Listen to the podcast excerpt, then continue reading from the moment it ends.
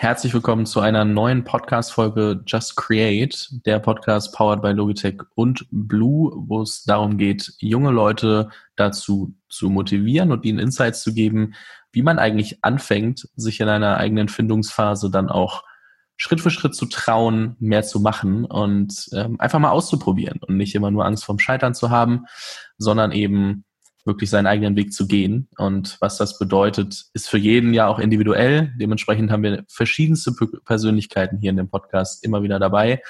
Heute habe ich Aya Jaff ähm, eingeladen. Aya ist, ähm, sagen wir mal, der aktuellste Begriff ist Autorin, weil sie gerade ein äh, Buch veröffentlicht hat, das äh, Moneymakers heißt. Da kommen wir gleich nochmal drauf. Ähm, grundsätzlich hat sie von der Presse schon den einen oder anderen Titel bekommen, sowas wie von Cosmopolitan, äh, die deutsche Tech Queen. Ähm, die Zeit hat sie Miss Code genannt. Sie wurde, war bei Forbes 30 under 30 gelistet. Ich glaube, letztes Jahr. Ähm, hat eine eigene Kolumne bei äh, T3N. Kann sie auch gleich nochmal ein bisschen mehr dazu erzählen. Ähm, ich habe Aya eingeladen, weil ich es tatsächlich sehr spannend finde. Ich kenne Aya jetzt nicht ewig, aber ein bisschen. Und wir haben uns immer wieder unterhalten und es gab immer wieder Neues, was sie ausprobiert hat. Und ähm, es war, gab immer so viel mehr als das, was irgendwie öffentlich ähm, zu sehen, zu lesen war. Also es gab immer Themen, die ich nirgendwo wiedergefunden habe in den Artikeln oder in den Interviews. Und ähm, das war immer so spannend, weil es war auch einfach immer eine, so eine kleine so eine kleine Überraschungsbox, was es Neues gibt. Und auch gerade, wir haben äh, kurz im Vorgespräch gesprochen und ah ja, so, ich habe schon wieder eine neue Idee. Ich probiere gerade wieder ein paar Sachen aus. Das finde ich finde ich immer wieder immer wieder beeindruckend. Ähm, ah ja, an der Stelle erstmal herzlich willkommen im, im Podcast. Ich freue mich, dass du dir die Zeit nimmst und dass du heute dabei bist. Hallo an die Leute. Ähm, ja, Fabian, ich freue mich auch sehr und ich kann es kaum erwarten, was du mir für Fragen alles stellst jetzt. Dann fangen wir doch gleich mit der ersten an. Ähm, ich habe es am Anfang schon gesagt, die Presse findet ja doch den einen oder anderen Namen oder Titel für dich. Und ähm, gleichzeitig, wenn man sich mit dir trifft, gibt es ja auch noch ein paar andere Dinge, die du machst. Und ähm, wie würdest du dich eigentlich selbst beschreiben? Also wie würdest du dich als äh, Person, also wie stellst du dich als Person vor, als Aya vor und ähm, was beschreibt deinen Kosmos eigentlich alles?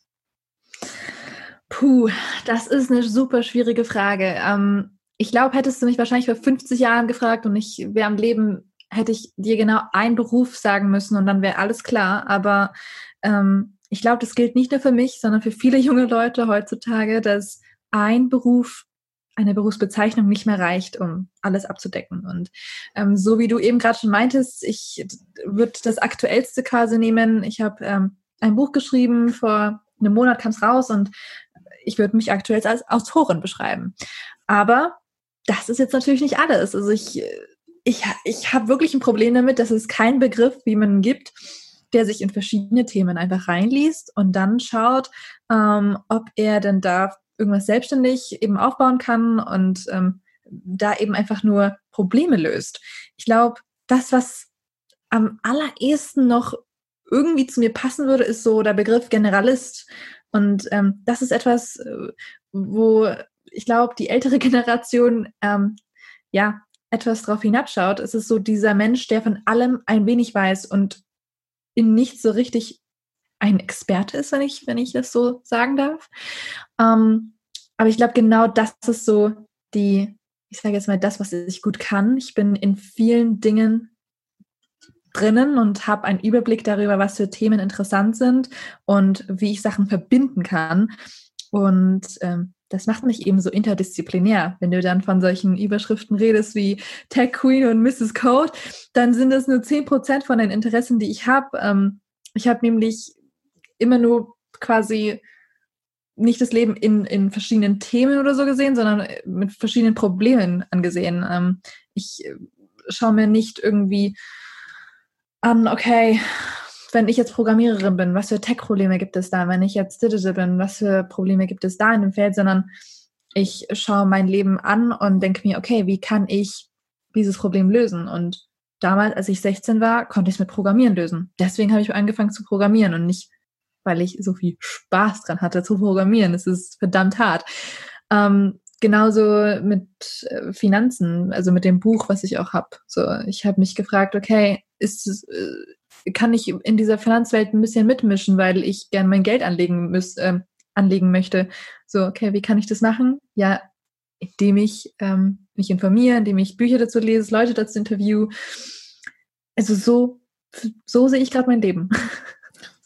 Wir kommen, glaube ich, auch gleich nochmal auf die, die wichtigsten Stationen für die Entwicklung zurück und was das dann eigentlich bedeutet, weil, wie gesagt, auch das, was du gerade gesagt hast, waren ja jetzt äh, zwei, drei kleinere Stationen. Du hast ja viel, viel gemacht auch und in vielen Bereichen mal reingeschnuppert.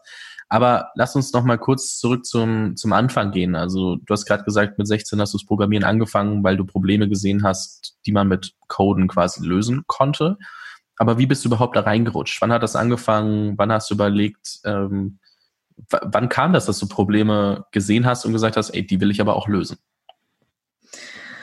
Das ist eine super interessante Frage, weil ich mich gefühlt wirklich an dieses Jahr sehr, sehr intensiv erinnern kann, weil ich das Gefühl hatte, meine Augen werden geöffnet, indem ich so, weil solche Bücher wie Rich Dad, Poor Dad, wo einem dann wirklich diese, also das, ja, das sind ja nicht mal Basics oder so, der, der, der Unternehmerlandschaft, sondern ähm, das ist so ein Mindset, was dir so ein bisschen rangetragen wird, wie du die Welt sehen kannst. Und da ging es darum, verschiedene, ähm, also wirklich einfach mal so kritisch deine aktuelle Lebenssituation zu hinterfragen und äh, auch aktiv dich selbst zu fragen, kann ich das verbessern, was um mich herum ist?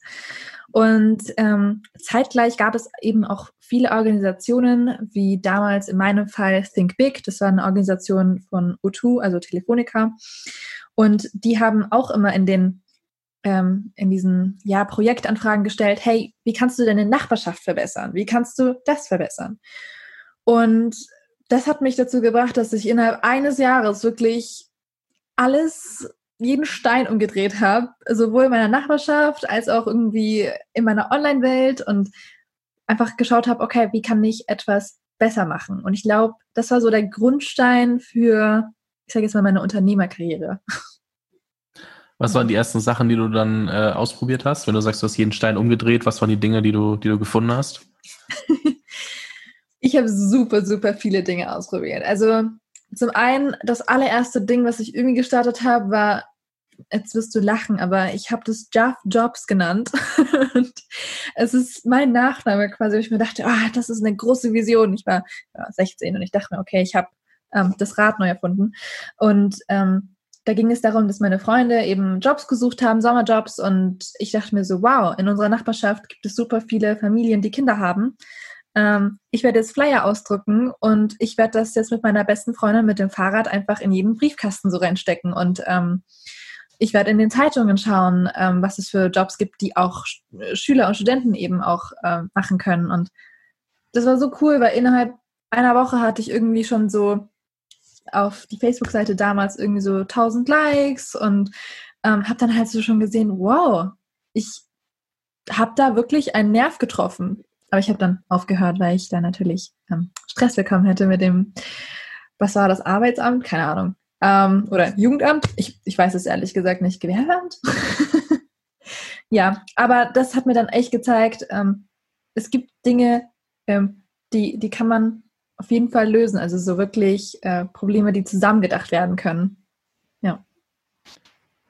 Du hast also irgendwann angefangen und aus, äh, hast du, sagen wir mal, die kleineren Probleme direkt gesehen, weil du in der Nachbarschaft geguckt hast. Also heißt nicht, dass Nachbarschaftsprobleme nicht auch große Probleme sein können. Aber äh, du hast ja dann irgendwie drüber nachgedacht, was, was ergibt sich oder was gibt's noch? Du hast dann einmal, weil wir bleiben einfach bei Amt, äh, das Amt sonst Probleme gemacht hätte, ähm, gesagt, okay, das kann ich nicht machen und hast dich weiter umgeguckt. Was waren denn die wichtigsten Stationen für deine Entwicklung und wie sah die überhaupt aus? Also nimm uns mal so Station für Station ein bisschen mit, wo du sagst, da habe ich super viel gelernt, das war super relevant ähm, und wie du dich dann entwickelt hast, dass wir quasi heute hier sitzen und über all das sprechen. Ja, ich glaube, ich würde sagen, drei, vier Stationen waren super wichtig in meiner persönlichen Entwicklung. Diese erste Station habe ich ja eben gerade beschrieben mit, ähm, dass ich so ähm, Projekte eben selbst ähm, umsetzen durfte, mit Hilfe von verschiedenen Programmen, die halt eben an Jugendliche gerichtet waren, wie Think Big, die einem dann Geld, bisschen Geld an die Hand gelegt haben und diese Leitfrage eben hatten, was kannst du in deiner Nachbarschaft verändern? Das hat mir so diesen Mindset bisschen beigebracht. Es war jetzt da noch nicht so auf Geld ausgelegt, sondern einfach nur auf quasi soziale Verbesserung.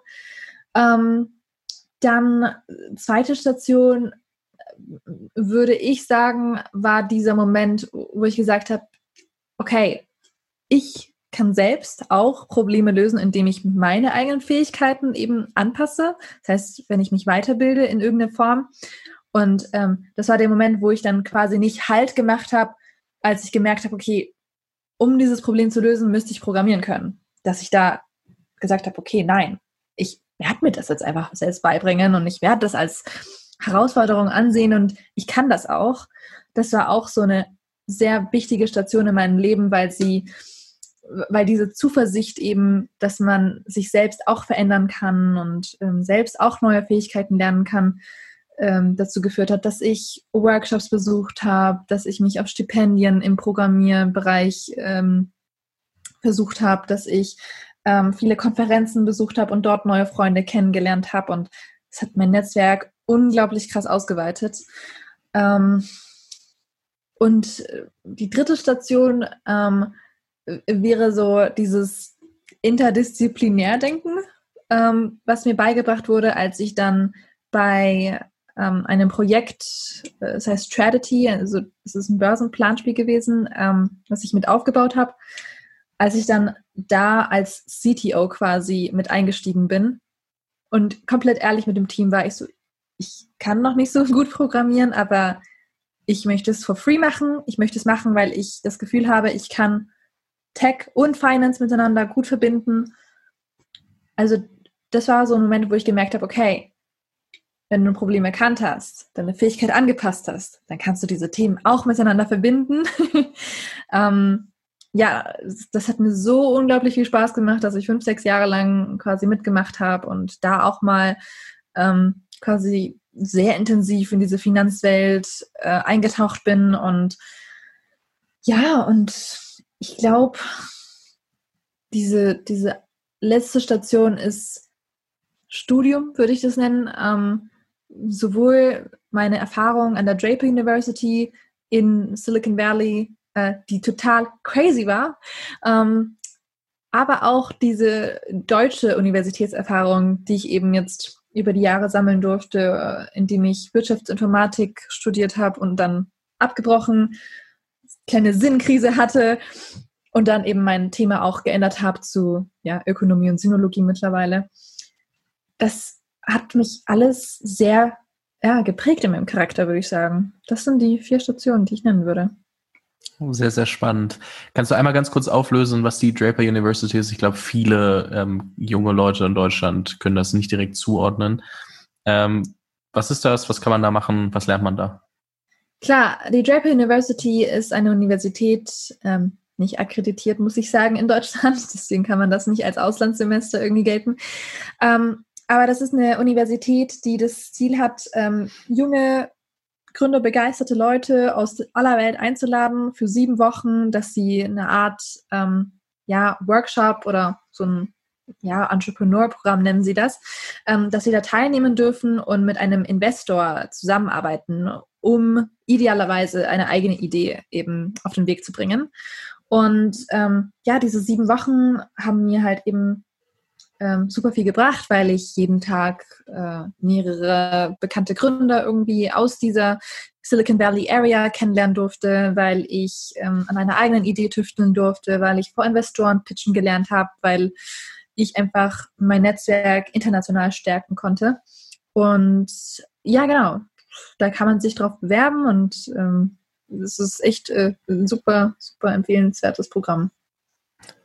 Ich glaube, jetzt komme ich dann doch nochmal kurz zum typischen klassischen Interview, aber die Frage muss ich stellen, weil ich glaube, viele junge Leute noch so diesen Gedankengang haben, boah, Silicon Valley. Ist, hat, also war das Silicon Valley für dich so crazy, wie alle sich das vorstellen, also mal in Silicon Valley zu kommen? War das wirklich so ultra verrückt, äh, da das erste Mal hinzufliegen? naja, ich muss sagen, ich bin in San Francisco angekommen und in San Francisco schaut die Welt anders aus als in Silicon Valley.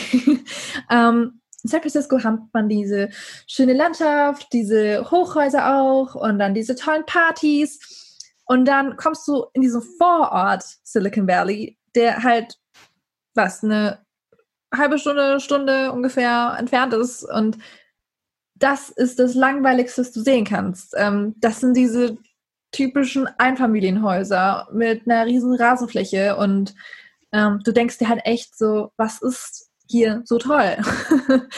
ähm, ja, ich, ich habe aber halt gesehen, dass es sehr schnell an den halt Leuten natürlich gelegen hat, äh, was, was den Ort so besonders gemacht hat. Und es ist tatsächlich für mich sehr, sehr besonders und prägend gewesen zu sehen, wie viele ja risikobereite Leute dieser Ort anzieht und wie viel Chance da auch wirklich ähm, ja drin steckt. Da ist einfach so viel Geld, ähm, was, was die Investoren auch bereit sind, irgendwie in so super coole neue Ideen zu, zu investieren, aber auch einfach so, ich sage jetzt mal, Leute drin, die bereit sind, alles irgendwie zu opfern für diesen Traum und äh, in, ich weiß nicht, in einem ein, in einer Einzimmerwohnung schlafen zu siebt. und das ist halt, ja, super, ja, schon super, super aufregend und ich würde jedem raten, auch mal da vorbeizuschauen. San Francisco als auch Silicon Valley. Ähm, aber ja, es gibt auch andere Hotspots, wie halt äh, in China oder ich weiß nicht. Ja, halt Shenzhen, Tel Aviv, das sind alles auch so tolle Hotspots, die man besuchen sollte. Also da gibt es viele Orte. Muss nicht immer Silicon Valley sein. Alle, alle Deutschen oder Berliner werden sagen, Berlin ist auch super, Berlin ist auch super. ja, ja, auch. ähm, ja, nee, San Francisco auf jeden Fall auch super schön. Ich war da mal mit 17, bevor ich mir diese ganze Businesswelt angeguckt habe und da haben wir tatsächlich uns nur das, angeguckt, ja. nur angeguckt, was es dort so an coolen Sachen gibt für Menschen, die sich als Touristen interessieren. Da war Silicon Valley noch nicht so ganz auf der Agenda gestanden, aber ja, ähm, ja also San Francisco sehr empfehlenswert. Ähm, wer dort ist, Yosemite National Park unbedingt. Ähm, mhm. Aber das nächste Mal, wenn ich dorthin fliege, steht auf jeden Fall das Silicon Valley auch mal auf der Agenda, weil da gibt es schon ein paar Leute, die ich gerne mal treffen würde. Das, das äh, gehört ja irgendwie dann doch dazu. Lass uns mal wieder zurückkommen zum Status quo, sage ich jetzt mal. Du hast gesagt, vor einem Monat ähm, hast du äh, dein Buch gelauncht, es ist rausgekommen. Das heißt Moneymakers, es geht quasi um die Grundlagen ähm, in der Finanzwelt, sage ich jetzt einfach mal. Ähm, bevor wir darüber sprechen, worum es genau geht, aber wie kam es, dass du, dass du gemeint hast, ey, ich schreibe jetzt mal selber ein Buch? Ähm, das war ein längerer Prozess, hat sehr viel auch damit zu tun, dass ich ja zu der Zeit, als ich das beschlossen habe, ähm, noch sehr intensiv in diesem Projekt eingespannt war, dieses Börsenplanspiel, was ich eben auf den Weg gebracht habe. Und ich habe, ähm, ich war auch dafür zuständig, das Thema natürlich an junge Leute ranzubringen, wie auch das gesamte Team. Wir waren also auf vielen ähm, Messen und Konferenzen da und haben eben darüber erzählt. Und da kam immer wieder die Frage eben von jungen Leuten auf, wieso soll ich mich hier davon, davon irgendwie begeistern lassen? Warum ist es relevant? Wofür ist die Wall Street da? Ach, das sind doch nur die bösen Leute. Geld ist böse. Diese, diese Vorurteile, dieses Interesse, diese Neugier, ich habe das alles in so eine FAQ gepackt und habe da so ein kleines Mini-Büchlein für mich entdeckt und habe mir gedacht, okay, wenn diese Frage kommt, dann werde ich das so beantworten. Wenn diese Frage kommt, dann werde ich das mit den und den Beispielen befüllen. Und das hat mir halt eben auch ganz schnell so ein Gefühl gegeben von, okay, ich weiß, wie ich mit Leuten reden muss, damit dieses Thema auf, auch auf ihrem Schirm ist. Und irgendwann dachte ich mir dann, okay, eigentlich kann man das in ein Buch packen, weil wir suchen ständig nach äh, Dingen, die wir bei diesen Gewinnspielen eben auch verlosen können. Und wir würden gerne auch mal andere Bücher haben als diese riesen Lexika, die eben über Börse handeln oder halt diese super, super simplifizierten Bücher wie Rich Dad, Poor Dad, die dann ein bisschen zu sehr an der Oberfläche sind und nicht zu sehr über Börse erzählen. Und ähm, ja, so kam dann der Gedanke, dass wir ähm, ja mit dieser FAQ eben Leute erreichen könnten und dass ich dann halt eben darüber auch ein Buch schreiben kann ja, mit dem Ziel, wirklich auch äh, Leuten zu zeigen, hey, die Börse ist eben nicht nur böse, die Geld ist nicht böse und ähm, es ist durchaus relevant in deinem Leben, weil ähm, Wall Street in jedem Produkt steckt, was du in der Hand hältst über den ganzen Tag. Und das ist für mich Grund genug, dass man halt eben da mal ein Buch drüber schreibt. Es gibt bestimmt ein paar Menschen da draußen, die behaupten, die hat noch keine Milliarde an der Börse investiert. Wieso sollte die mir was darüber erzählen können? Ähm, ich glaube, es ist bestimmt was, womit man sich auseinandersetzen muss. Es ist ja auch wie wenn ich jetzt einen, Podcast mache und, und Leute sagen mir, ja, aber du hast doch noch nichts Erfolgreiches gegründet. So, wieso erzählst du irgendwas? Was antwortest du darauf? Warum, warum warst du die richtige Person oder bist du die richtige Person, dieses Buch zu schreiben und zu veröffentlichen? Hm. Ich glaube nicht, dass sich ein Millionär so intensiv mit jungen Leuten ausgetauscht hat, die noch nichts von der Börse wissen wie ich in den letzten fünf, sechs Jahren. Deswegen habe ich so einen Riecher entwickelt, für wie man etwas formulieren muss, glaube ich.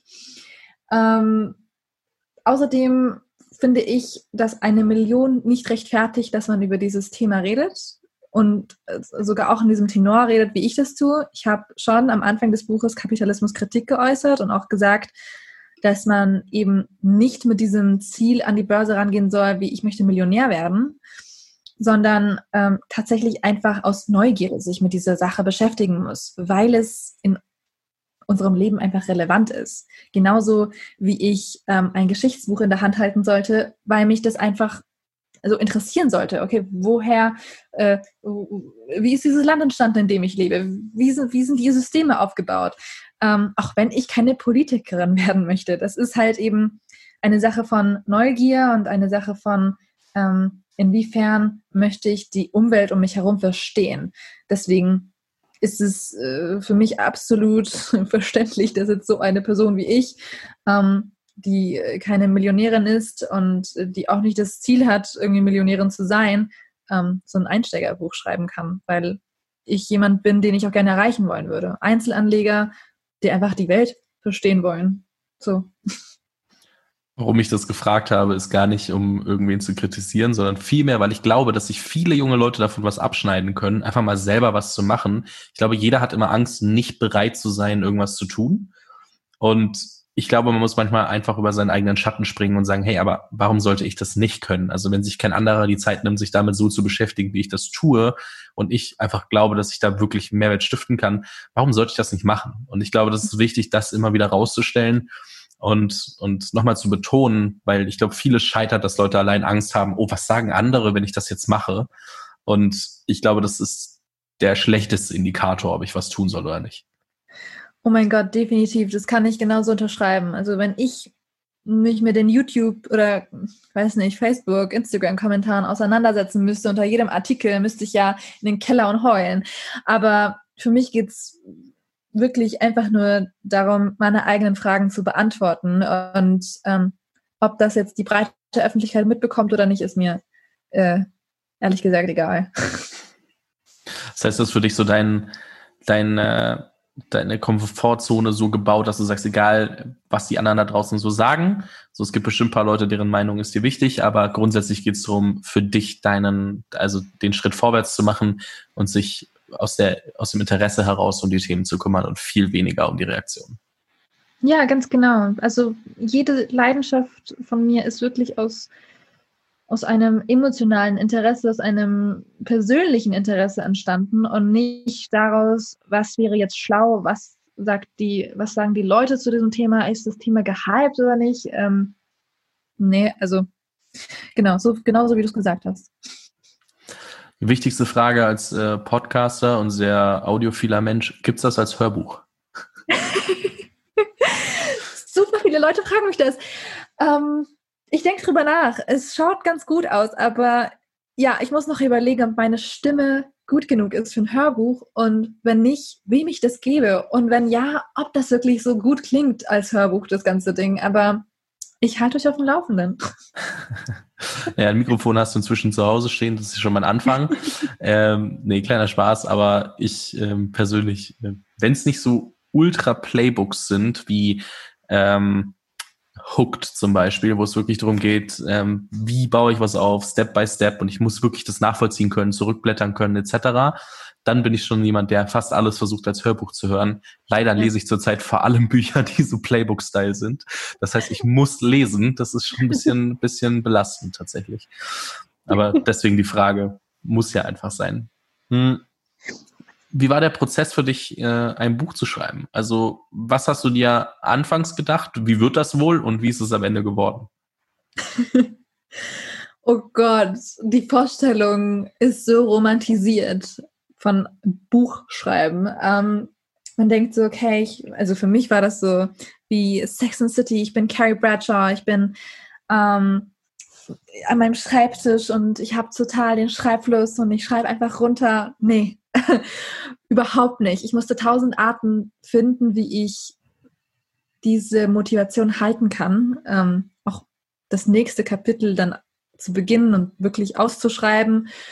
Und ähm, quasi auch so ein bisschen meine innere kritische Stimme ein bisschen ausschalten von, das Kapitel ist jetzt gut genug, du kannst jetzt die Finger davon lassen. Ähm, es, es war definitiv ein, eine sehr neue Erfahrung für mich, weil Blogpost kann man immer ändern. Ähm, aber so ein Buch, das lesen die Leute dann halt, weil es draußen physisch irgendwie da ist und man kann nicht eben mal hinlaufen und sagen, okay, ich aktualisiere das jetzt mal sondern es ist ein viel, viel längerer Prozess, da was zu verändern. Genau. Ähm, das heißt, so dieser Prozess war irgendwo auch das, was ich mir vorgestellt hatte. Ja, okay, ich muss mit vielen Leuten reden. Das war genau das, was ich erwartet habe. Diese Interviews, die ich geführt habe, das hat mir total viel Spaß gemacht. Ähm, aber ja, ich musste auch echt lernen, Kritik einzustecken. Also als ich mal meinen Professor gefragt habe, ob er einen Blick über meine Gliederung werfen kann, hat er mich total zerrissen, so das allererste Mal. Also, es hat ja überhaupt keinen roten Faden, was möchtest du überhaupt bewirken? Was soll das Buch? Und ich so, oh Gott, oh Gott, oh Gott. Okay, ich, ich werde es ändern. I'm sorry. Ähm, ja, man muss schon ein bisschen eine dicke Haut entwickeln und das auch nicht an sich so ranlassen. Ähm, ja, es, ist, es war ein aufregender Prozess und ein Prozess, an dem ich gewachsen bin. Das kann ich mir vorstellen. Ich habe irgendwann mal angefangen, viele Gedanken und Learnings quasi in so Artikelformat zu packen und habe es in Anführungszeichen mal meine Bachelor-Thesis genannt. Die ist noch nicht rausgekommen. Ich überlege nämlich auch, schreibe ich das einmal runter oder packe ich das in einer wöchentlichen Series auf meinen Blog oder auf LinkedIn oder wie auch immer weil das natürlich deutlich einfacher ist, weil da müssen die nicht alle zusammenhängen. In dem Moment, wo du das auch noch in Kontext setzen musst und alles aufeinander aufbaut, ist ja, also so, diesen roten Faden, ich meine, ich kriege das ja noch nicht mal in Gesprächen hin, über einen langen, über einen langen Zeitraum einfach ganz normalen roten Faden mitzubringen, sondern springen dann von Thema zu Thema. In Textform ist es ja noch deutlich schlimmer als in, in Gesprächen. Da kann man es dann irgendwie noch zurückbringen. Ja. Ähm, ich ich habe es im Kleinen mal ausprobiert und ich muss zugeben, also Schreiben ist erstens nichts, was ich lieben lernen werde. Ähm, ich bin in Reden wahrscheinlich deutlich, deutlich, ähm, ja, vielleicht auf der einen Seite besser, auf der anderen Seite macht es mir mehr Spaß. Aber mhm. das dann noch alles so zusammenzubringen, dass es wirklich von A bis Z Sinn ergibt, ähm, puh, ähm, Mammutaufgabe. Ja, auf jeden Fall. Also das erleichtert mich jetzt auch, dass du da ähnlich fühlst. Es ist tatsächlich sehr schwierig für mich gewesen. Ähm, aber jetzt ist es draußen und das Feedback ist echt super. Also die Leute sagen, ich kann es in einem Schwung lesen, ich kann es in zwei Nachmittagen lesen. Es lässt sich, ähm, es ist quasi flüssig geschrieben, gedanklich. Und puh, das, da fällt mir ein Stein vom Herzen, weil ich mir denke, boah, das ist in was drei Jahren so ungefähr zusammengeschrieben worden, mal mehr, mal weniger äh, irgendwie dran gearbeitet und trotzdem lässt es sich halt eben flüssig lesen. Das, das war genau das, was ich erreichen wollte. Also ja, ähm, wird jetzt erstmal ein bisschen länger dauern, bis ich das nächste Buch, glaube ich, schreibe. Ich wollte schon fragen, wie lange du gebraucht hast oder wie lange du dir Zeit genommen hast, das zu schreiben. Aber das hast du schon beantwortet. Ähm, da muss ich die Frage anders stellen. Gab es irgendwann, also bist du zu 1000 Prozent zufrieden mit dem Buch oder ist es sowas, was man dann nach dem trotzdem nach dem 80-20-Prinzip angeht und sagt, okay, ich weiß, ich könnte bestimmt noch ein paar Dinge verfeinern, aber ich muss es jetzt einfach mal rausbringen, sonst kommt es nie raus? Ähm, ich glaube, man ist im Nachhinein immer schlauer. Jetzt mit den Leserbriefen und so werden jetzt viele Dinge auch genannt. Zum Beispiel, wieso genderst du nicht? Ähm, das ist eine Frage, die ich jetzt ein bisschen öfter gestellt bekommen habe. Und das ist eine voll legitime Frage, weil ähm, Sprache ja auch das Denken ähm, natürlich beeinflusst. Und ähm, ich würde es jetzt schon tatsächlich gendern, komplett durchgendern, das ganze Buch. Aber gut, also ich sage jetzt mal, Meinung ändert man ja auch mit neuen Informationen und ähm, darauf habe ich jetzt einen neuen Blick. Ansonsten anders schreiben. Hm. Also thementechnisch habe ich schon viel reingepackt, was ich reinbringen wollte. Vielleicht würde ich noch einen Ticken Kapitalismus kritischer schreiben. Also noch, noch bisschen mehr, weil dass manche Themen noch ein bisschen mehr verdient hätten, aber ich habe eigentlich alles angesprochen, ähm, was ich ansprechen wollte in dem Buch. Also da ist schon was dabei an Kritik und äh, man kann sich ja immer auch selbst mehr informieren und ähm, es ist definitiv nicht eine Werbung für die Börse, sondern eher ein Aufklärungsbuch, deswegen ist es voll okay so. Okay, also für jeden, der auf der einen Seite ein bisschen Kritik an Kapitalismus vielleicht lesen möchte, auf der anderen Seite aber auch so eine Grundaufklärung, was bedeutet das ganze Thema Börse eigentlich, was spielt da eigentlich zusammen. Ähm, für den verlinke ich das natürlich nochmal in der Beschreibung, kann sich das auf jeden Fall ähm, direkt holen und hoffentlich in einem Schwung oder in zwei Nachmittagen durchlesen, äh, wenn die Leute länger still sitzen können als ich zum Beispiel. Dementsprechend ähm, ist, in, ist in der Beschreibung verlinkt damit würde ich das Thema Buch tatsächlich auch kurz abschließen, weil es soll ja jetzt hier nicht nur um Sachen gehen, die du gemacht hast, sondern vielmehr um dich als Person, weil ich glaube, da gibt es ein paar Dinge, die, die schon noch sehr, sehr spannend sind. Und du hast jetzt, äh, du hast ein Buch geschrieben, du wirst ja doch, ähm, ich nenne es jetzt mal frech gehypt in der, in der Tech-Szene. Ähm, ist schon, ist ein gemeiner Begriff, weil ich glaube, man weiß nicht, was man damit anfangen soll, wenn man ihn über sich selber so, so hört. Aber ähm, grundsätzlich denkst du über viele Themen nach, schaust dir viele Probleme an. Ähm, was für persönliche Ziele hast du für dich ähm, für die Zukunft? Also wo willst du dich hin entwickeln? Wo, wo siehst du dich rumtreiben, sage ich jetzt mal? Ähm, ich muss ganz ehrlich sagen, dass ich gerade einfach, ähm, wenn ich ehrlich bin, ähm, mir meine Umwelt wieder anschaue. Also ich bin wieder an ähm, Phase 0 ich bin in der Findungsphase, ich bin in der Phase, wo ich einfach nur aufmerksam zuhöre und schaue, was gibt es denn für Probleme, die ich gerne lösen wollen würde.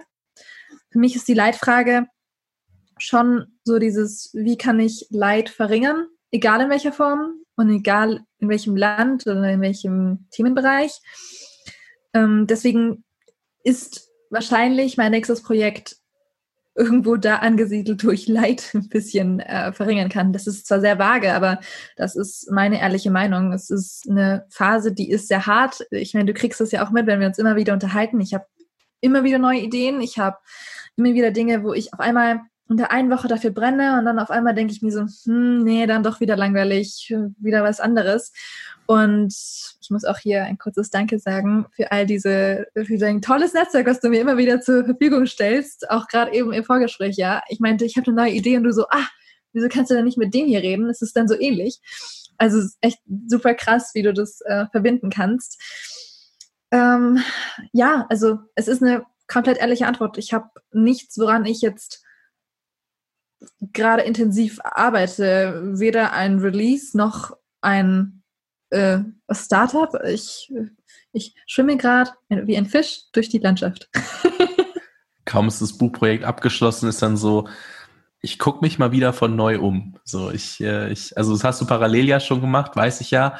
Aber ja. so jetzt ohne dieses, oh, ich muss dieses Buch noch irgendwann releasen, ähm, ist ja schon nochmal wahrscheinlich viel Druck abgefallen, oder? Oh mein Gott, so krass viel Druck ist von den Schultern weg. Und ähm, dass es auch so gut angekommen ist und Spiegel Bestseller wurde, das war nochmal so ein, okay, jetzt kann ich auch wirklich emotional damit abschließen und sagen, okay, dieses Projekt ist geglückt und ich bin sehr, sehr happy darüber. Ich kann mich aber jetzt auch neuen Themen widmen. Ähm, ja, mal schauen, was folgt.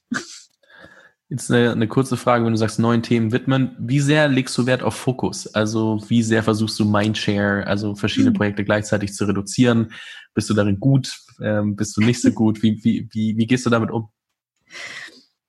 Ich glaube, äh, du und ich, wir haben uns schon ganz oft über dieses Thema Fokus unterhalten. Und äh, ich meine, ich habe da selbst damit sehr viel gerungen, beziehungsweise tue es immer noch. Ähm, vielleicht um einen kleinen Einblick zu geben so ein, ich, ich fand äh, den Themenbereich Biologie und Technologie ganz interessant, also sprich Biotech. Die Frage ist aber, wie lang bleibe ich in diesem Themenbereich? Und wenn ja, wie lange bleibe ich in etwas, was tiefer geht in diesem Biotech-Bereich? Ähm, äh, nach welcher Reihenfolge schaue ich mir diese Themen an? Und äh, wie genau spreche ich mit Experten darüber und äh, was sage ich ihnen genau, wofür ich mit ihnen spreche? Das war für mich ähm, oder ist für mich noch ein bisschen ein Fragezeichen, aber ich verlasse mich eher auf mein Gefühl. Äh, wenn ich weiß, da kommt nichts Neues oder kein neuer Gedankengang bei mir auf, wenn ich in einem Thema mich umschaue, dann, dann springe ich einfach zum nächsten. Und das heißt nicht, dass ich damit abgeschlossen habe, sondern es das heißt einfach, ich habe die Information jetzt erstmal in mir, in meinem Kopf und kann darauf zugreifen, ähm, wenn es dann irgendwann wieder nötig ist. Ähm, genau so, also so sehe ich das im Moment. Und ich verurteile mich jetzt nicht oder ich versuche mich nicht zu verurteilen, wenn ich jetzt zwischen verschiedenen Themen springe, weil das ist einfach die Natur der Sache. Ich, man weiß nicht, wo die nächste Idee auf einen wartet und was zu einem passt und sich da zu verbeißen und zu sagen, ich muss das jetzt in dem Bereich jetzt finden, ähm, wäre jetzt falsch. Deswegen, ich verlasse mich auf mein Gefühl und ähm, es, es, läuft auch immer besser, wenn man ohne Zwang arbeitet, ähm, beziehungsweise für mich läuft es besser. Ähm, ja, und das ist so, wie ich die Sache angehe. Ja, ich habe eine kurze Story witzigerweise dazu. Ein Kumpel von mir kam letztens zu mir und meinte, ähm, du, ich habe mit meinen Eltern geredet, ich stecke in so einer Zwickmühle, ich weiß nicht, wie ich mich entscheiden soll, wo ich hin will und so. Und ich habe die, ich wollte eine Diskussion anstoßen und mein Dad dann direkt so, ich sag dir jetzt einen Satz zu, dann können wir die Diskussion wieder beenden. Wir leben heutzutage in einer so schnelllebigen Welt, man entscheidet sich nicht mehr einfach dafür, was man bis zum Ende seines Lebens machen will, sondern man entscheidet sich, für, also denkt darüber nach, was willst du die nächsten Jahre machen, lass es drei Jahre sein, lass fünf Jahre sein. Und dann kannst du dich neu entscheiden. Stell dir die Frage in fünf Jahren einfach nochmal, wenn du das äh, bis dahin dich, ähm, also du kannst du dir jeden Tag stellen, du kannst dir alle fünf Jahre stellen, aber stell dir die Frage einfach immer wieder, wo willst du dich hinentwickeln? Und mach einfach mal eine Runde. Und ich finde das gerade nur so ähm, bezeichnend oder so wichtig, weil ich glaube, viele versuchen immer heute schon zu finden, was sie die nächsten viel, die nächsten viele, viele Jahre machen wollen. Ähm, das ist gar nicht direkt auf deine Situation bezogen, sondern glaube ich grundsätzlich für junge Leute nochmal spannend, dann zu sehen, hey, ich kann halt nach drei Jahren, nach fünf Jahren, nach sieben Jahren trotzdem was anderes machen. Ähm, und ich meine, ich kann ja, wofür ich bekannt bin, nach außen dadurch verändern, dass ich einfach was anderes mache und was anderes nach außen kommuniziere. Also selbst wenn ich irgendwie ähm, einer der erfolgreichsten Schauspieler der Welt bin, kann ich irgendwie ähm, ja in die Politik gehen und in Kalifornien trotzdem noch äh, eine relevante Position besetzen, wenn wir und dann wieder Schauspieler werden und sich neu beweisen, wenn wir jetzt mal auf Arnold Schwarzenegger zum Beispiel zurückgehen. Und ja, solche Sachen sind einfach super spannend. Ich glaube, wir vergessen es immer wieder, dass wir in so einer schnelllebigen Welt sind, wo man sich super viel angucken kann, wo man sich von heute auf morgen umentscheiden kann und wo es auch gar nicht darum geht, nur sagen zu können, ich bin diese eine Person, ich mache nur das und das bis an mein Lebensende.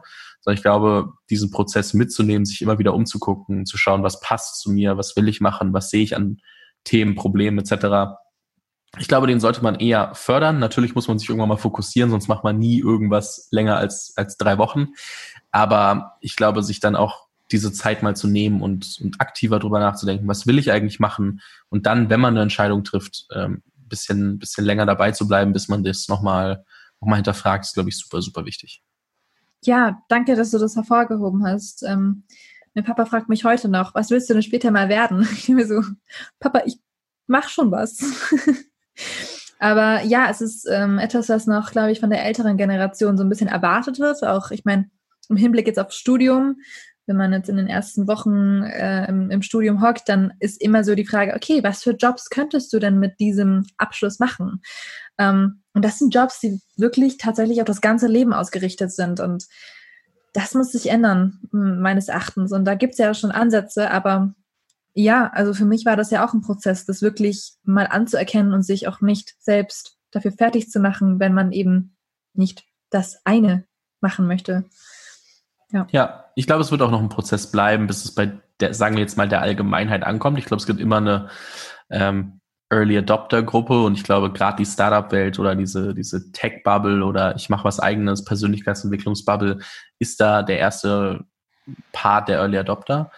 Ähm, mhm. Aber ich glaube trotzdem, dass auch durch Social Media etc. sich das immer weiter verbreitet und dann wahrscheinlich irgendwann mal bei mehr Menschen ankommt. Witzigerweise hat ähm, der Kumpel auch gesagt, hey, ich hätte, das war das Letzte, ich wollte gar nichts, also ich dachte wirklich, mein Dad rät mir zu mehr Sicherheit etc. Und er sagt mir einfach das ins Gesicht, so von wegen, Junge, äh, es ändert sich eh alles. Das ist ganz lustig, weil selbst die, die Menschen, die sich nochmal für einen einzigen Job äh, entschieden haben, selbst die fangen an zu realisieren, dass es so schnelllebig ist und geben das schon als Advice mit. Ich finde es sehr spannend zu sehen, wo sich das dann in den nächsten Jahren hinentwickelt und wie anders, sagen wir jetzt mal, die nächste Generation oder fünf Jahre, sechs Jahre, sieben Jahre jüngere Menschen als wir beide dann denken, wenn sie aus der Schule rauskommen. ja. Major Props an deinen Dad, dass der da schon so offen ist. Ist nicht mein Dad, ist der Dad von einem. Kumpel. Ja, an, an den Dad von dem Kumpel dann. ähm, abgesehen von, von persönlichen Zielen, wo du gerade gesagt hast, du weißt noch gar nicht so ganz genau und es gibt nicht dieses eine Ziel, worauf du hinarbeitest. Was wünschst du dir allgemein für die Zukunft? Also so auf einer generelleren Ebene. Was, was fällt dir auf, wo du sagst, hey, das darf sich ändern, das muss sich ändern? Ähm, was, was wünschst du dir für die Zukunft? Um, ähm, wenn ich meinem eigenen Motto treu bleiben müsste, dieses What pissed you off today?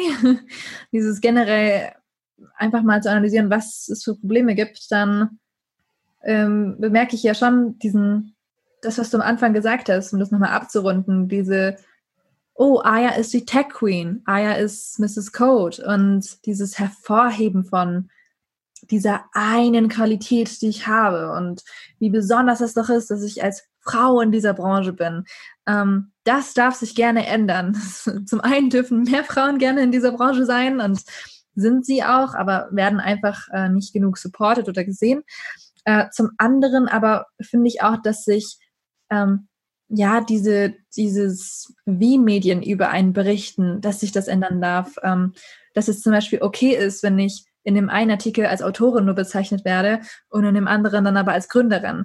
Ähm, ich würde sehr gerne an einem Begriff arbeiten, der einfach genau das aussagt, dass man von von, von Themen zu Themen springt und einfach schaut, wo man sich selbstständig machen kann. Ähm, ja, und, und dahin gehen natürlich auch die Fragen. Also wenn ein Journalist schon mit diesem, mit dieser Denke quasi reingeht, ach, das ist die Schublade Frau, Tech, und dann kommen eben entsprechende Fragen raus, dann ist, dann, dann ist jedes Interview auch dasselbe. Also wenn ich immer wieder gefragt werde, oh, wie ist es denn als Frau in der Branche? dann werde ich nichts Neues erzählen, weil immer wieder wird das von mir erwartet, nur weil ich eine Frau bin. Wieso fragst du denn nicht mal einen Mann? Wie ist es denn so als Mann in der Branche? Bisschen, bisschen allein, oder? So ein bisschen eintönig. Wie wäre es damit? Ähm, ich ich würde mir wünschen, dass nicht nur Frauen immer wieder gefragt werden, wie etwas als Frau ist, sondern dass einfach das andere Geschlecht einfach noch mitgefragt wird oder dass eben Frauen auch mal nur über ihre Arbeit reden dürfen, dass es halt eben wirklich nur ums Inhaltliche geht und nicht so darum, was für ein äh, außergewöhnlicher Vogel sie sind in einer Menge.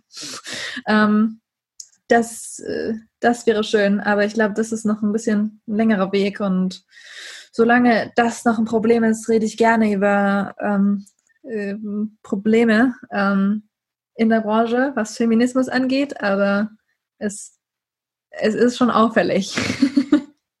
ja, das ist mein Wunsch für die Zukunft. Ja, ja, dann sag uns doch mal, wie ist es denn als Frau in der Branche?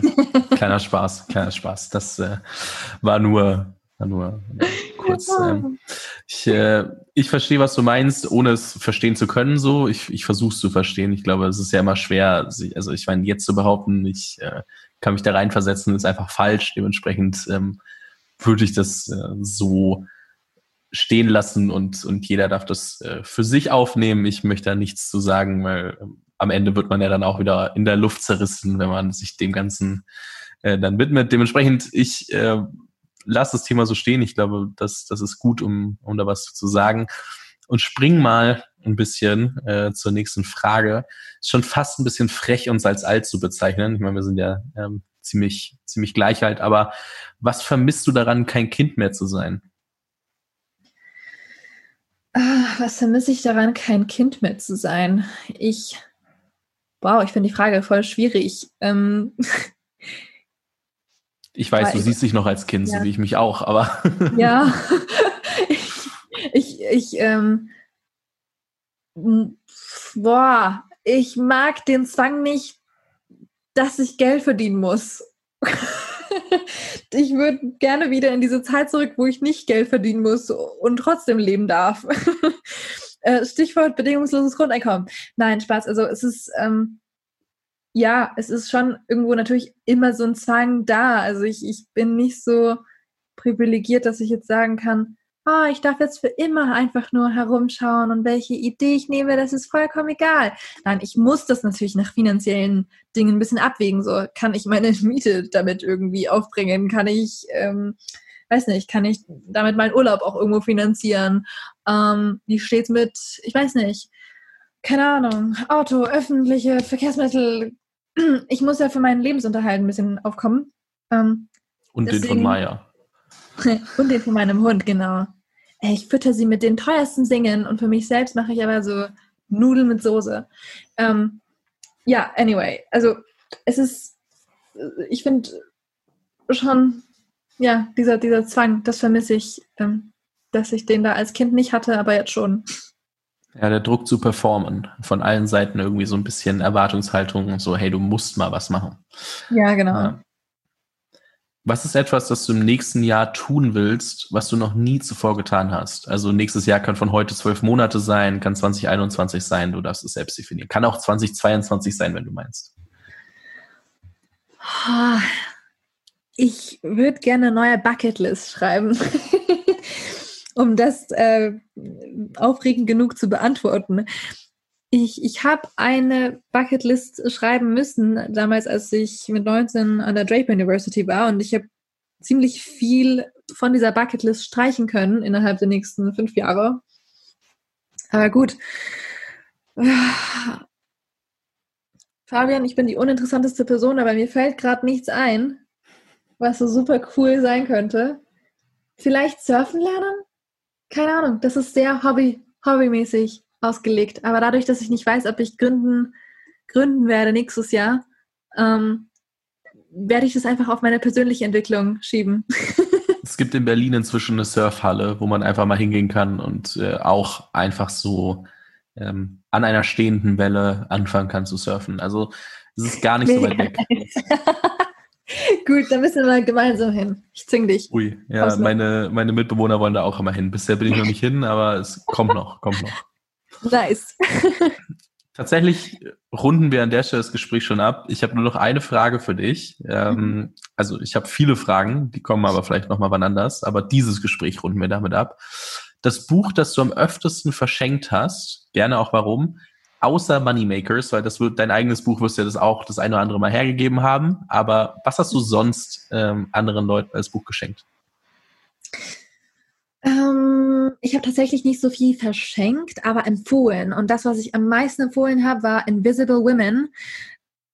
Ich müsste kurz nachschauen, von wem das ist. Aber finden wir raus ähm, genau. im Nachgang und verlinken es. Genau, super. Ähm, es heißt Invisible Women und ich habe das gelesen, ähm, weil ich mich für das Thema eben Feminismus interessiert habe und äh, wie das eben mit Gleichberechtigung ausschaut. Und das ist ein super krasses Buch mit über gefühlt tausend Beispielen, ähm, die wirklich fundiert sind, ähm, die aufzeigen, wo ähm, man quasi ja die Frau nicht mit einkalkuliert hat oder die Frau benachteiligt wird oder eben einfach Produkte schlechter sind, weil ähm, Frauen nicht ähm, mit, äh, mit im Entwicklerteam saßen oder so. Das finde ich immer super cool und, und ich habe das auch immer weiterempfohlen, weil diese Feminismusdebatte irgendwie von ja, Leuten, die das eben nicht so verstehen, immer als so rein emotional wahrgenommen wird. Und in Deutschland geht es uns doch schon so gut und boah, wir müssen uns doch gar nicht mit diesem Thema auseinandersetzen. Und wirklich, also ich habe mich letztens mit einem Instagram-Follower ähm, unterhalten und der meinte so, wenn ich etwas äh, darüber wissen möchte, muss ich doch nur auf die Straße schauen, dann sehe ich doch schon überall, ähm, was an Unrecht geschieht. Da sage ich dann immer so, okay, um das auch wirklich alles sehen zu können, musst du erstmal dafür sensibilisiert werden. Und das tut das Buch. Es sensibilisiert und zeigt dir fundierte Beispiele, ähm, wo man eben noch Verbesserungen schaffen kann. Und es ist nicht emotional geschrieben, sondern es sind einfach nur verschiedene Stories, die wichtig sind in der Diskussion. Und ja, ich würde es echt jedem raten, der sich mit dem Thema Feminismus so ein bisschen auseinandersetzen möchte. Es ist ein tolles Buch, sehr einfach geschrieben und jaw-dropping, ehrlich gesagt. ja. Also ich, ich glaube, ähm, was da, also erstens hört sich an wie, kann man als Hörbuch hören, das ist für mich persönlich ja, voll. das gut, klingt super. Also einzelne Stories immer wieder zu hören. Ich glaube, was da spannend ist, äh, um nochmal auf den Punkt vorhin zurückzukommen, wo ich gesagt habe, ich kann da oder will da auch gerade nicht mitreden, ist ja einfach, ich meine, für viele da draußen ist es so, man kann sich nicht da reinversetzen, man kann es nicht mitbekommen. Äh, man will es vielleicht auch manchmal nicht, das sei jetzt mal dahingestellt. Ich glaube, es darf jeder für sich selbst beurteilen, wann er mal vielleicht auch einfach wegguckt. So, das gibt's bestimmt. Dementsprechend ähm, mal den Appell darüber nachzudenken ähm, an alle. Aber ich glaube, so mal zu verstehen, also das Lustige ist ja selbst, also ich nehme jetzt mal die Situation als Mann, du kannst, du weißt ja gar nicht, was vielleicht schon too much ist und was nicht. Du kannst, du, du, du weißt ja nicht, wann du jemanden äh, offendest oder wann halt nicht. So, du, du kannst ja nicht mitbekommen, wann du eine Sache sagst, die eine Frau ähm, einfach ähm, ja anders wahrnimmt, als wir das vielleicht wollen, wenn dir das, also als ich das vielleicht will, wenn ich das ausdrücke, wenn ich dir irgendwas sage, nimmst du es ja vielleicht trotzdem ganz anders auf, ohne dass ich es weiß. Und allein, ich glaube, dafür mehr Verständnis zu entwickeln für das, für das Miteinander, das man im Alltag hat, ist ähm, sowas von relevant. Ich glaube, ich habe kurz drüber nachgedacht, ob das ein Buch ist, das für jeden ist. Und ich, äh, ich glaube, ich habe gerade erklärt, dass ich davon überzeugt bin, dass es das ist. Ja. Dementsprechend äh, das nochmal kurz als Ergänzung, falls jemand noch nicht wusste, warum sollte ich das jetzt lesen? Genau, und vielleicht ähm, noch so eine kleine Randnotiz. Also genau das, was du gesagt hast, das ist eben dieses aktive Benachteiligen, ähm, beziehungsweise diese aktive, dieses, diese aktive Angriff, von dem du redest, den man vielleicht nicht selbst realisiert. Das ist das eine. Aber dann auch wieder dieses dieses, dieses strukturelle ähm, Benachteiligen einfach von, von Frauen. Zum Beispiel, dass du vielleicht potenziell mehr Gehalt bekommst als die Frau und es nicht mehr weißt. Dass es einfach schon so da ist und du hast keine Ahnung. Oder du bist nicht sensibilisiert genug, dass du einfach mal nachfragst, hey, wie viel verdient denn meine Kollegin? Oder dir wird es verboten, überhaupt nachzufragen. Das gibt es ja auch. Und ähm, das sind eben Dinge, die werden erst klar, wenn man das einfach mal einmal gezeigt bekommen hat. Und ich bin mir sicher, niemand macht es aus einem schlechten, also wie gesagt, niemand macht es mit so äh, bad intent, also mit, mit so einem, wie sagt man ich weiß, das? was du meinst. Genau. vorsätzlich. Genau, niemand macht das vorsätzlich, sondern ich, es gibt auch Themen, wo ich mich quasi selbst an die Nase, an, an der Nase fassen muss und sage, okay, da habe ich jetzt herzlich wenig Ahnung und muss mich da reinlesen ja, ich verstehe das vollkommen. Und es ist definitiv eine Leseempfehlung für beide Geschlechter, alle Geschlechter auf der Welt. Ist auf jeden Fall in der Beschreibung ähm, verlinkt. Ähm, eine letzte Frage habe ich doch noch, muss ich noch dran schließen, aber die hat äh, nichts mehr mit dem eigentlichen Interview zu tun, sondern vielmehr, was, wenn ich mich mit äh, der Person Aya Jaff, also dir noch mehr auseinandersetzen möchte. Wo kann ich dir denn folgen? Also wo sollte ich dir folgen, um up to date zu bleiben? Man kann mir sehr gerne auf Instagram folgen, natürlich. Mein Name ist da Aya Jaff. Ähm, seit neuestem. Seit neuestem, ja, tatsächlich. Ein sehr langweiliger Username. Vorher war das Aya Washing Her Hands, Pandemie-related, aber ähm, ich habe ähm, also ich habe eine eigene Website, Aya Jaff, das kann man abchecken, wenn man möchte, ist jetzt nicht ähm, so super oft abgedatet, aber hat die wichtigsten Infos auf jeden Fall von mir drin. Ähm, ich habe da ein paar Blogartikel drin. Ähm, und ansonsten habe ich ja diese Kolumne, die T3N-Kolumne, die dann schon ähm, ja so aufzeigt, was für Themen mich neu interessieren, mit wem ich mich so unterhalten habe. Ja, ich habe ich bin kein Influencer, deswegen äh, hier Disclaimer, bitte erwartet nicht bestimmte Themen auf meinem, äh, äh meinem Insta-Kanal. Es können mal Selfies sein, mal aber auch sehr kapitalismuskritische Posts oder Posts zu einem Buch oder Posts zu neuen ähm, ja, Dingen, die ich ausprobiere. Das ist eine kunterbunte Mischung, aber ich glaube, das macht die Sache auch interessant. Deswegen gerne folgen. Geht ja auch um dich als Person. Ah ja, vielen lieben Dank dir. Es hat mir sehr viel Spaß gemacht. Ähm, bin gespannt, was wir so in Zukunft alles noch von dir hören, wofür du dich entscheidest als äh, nächstes Topic, mit dem du dich auseinandersetzen möchtest. Ähm, ein großes Danke von meiner Seite nochmal und ähm, viel Erfolg für die Zukunft. Vielen Dank dir.